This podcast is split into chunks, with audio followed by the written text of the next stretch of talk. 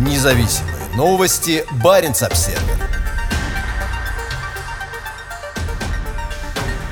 Китайский ледокол идет к Северному полюсу и изучает далекий арктический хребет. Сюэлун-2, снежный дракон, совершает второй арктический рейс, в ходе которого будет изучен хребет Гакеля. 122-метровое судно отправилось в арктическую Одиссею из Шанхая 12 июля. За три с половиной месяца ледокол пройдет около 15 тысяч морских миль. Как сообщает китайская государственная телекомпания CJTN, это первая научная экспедиция в регион в период 14-й китайской пятилетки. 4 августа судно прошло севернее российских Новосибирских островов, а два дня спустя севернее архипелага Северная Земля. По словам китайцев, Сюэлун пересечет Северный полюс. Как сообщает CGTN, по пути ледокол исследует хребет Гакеля для получения данных об образовании горных пород и магмы, а также о его геоморфологических особенностях. На этой неделе китайское судно, скорее всего, прошло в южном направлении через Гренландское море, отделяющее Гренландию от архипелага Шпицберген. Его больше не видно на сайтах слежения за движением судов. Сообщается, что находящиеся на борту ученые занимаются мониторингом морской среды и морского льда, атмосферы, микрочастиц пластика и закисления океана в высокоширотной Арктике, а также изучают навигационную обстановку, проводят исследования и спутниковое дистанционное зондирование. Сюйлун-2 принадлежит Китайскому полярному научно-исследовательскому институту. Институт был главным организатором всех предыдущих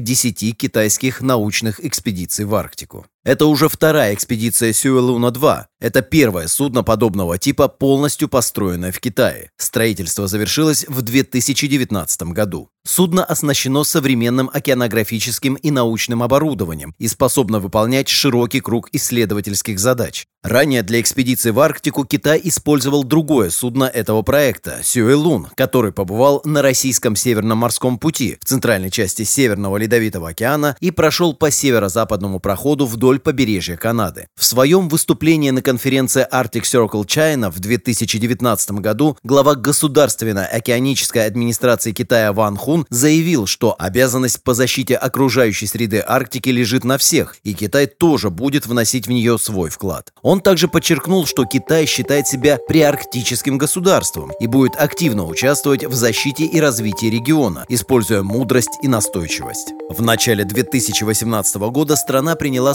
свою арктическую стратегию. В документе говорится о совместных усилиях и подходах с упором на сотрудничество, и в то же время подчеркивается, что Китай намерен участвовать в управлении Арктикой и что у него есть законные интересы и права в регионе.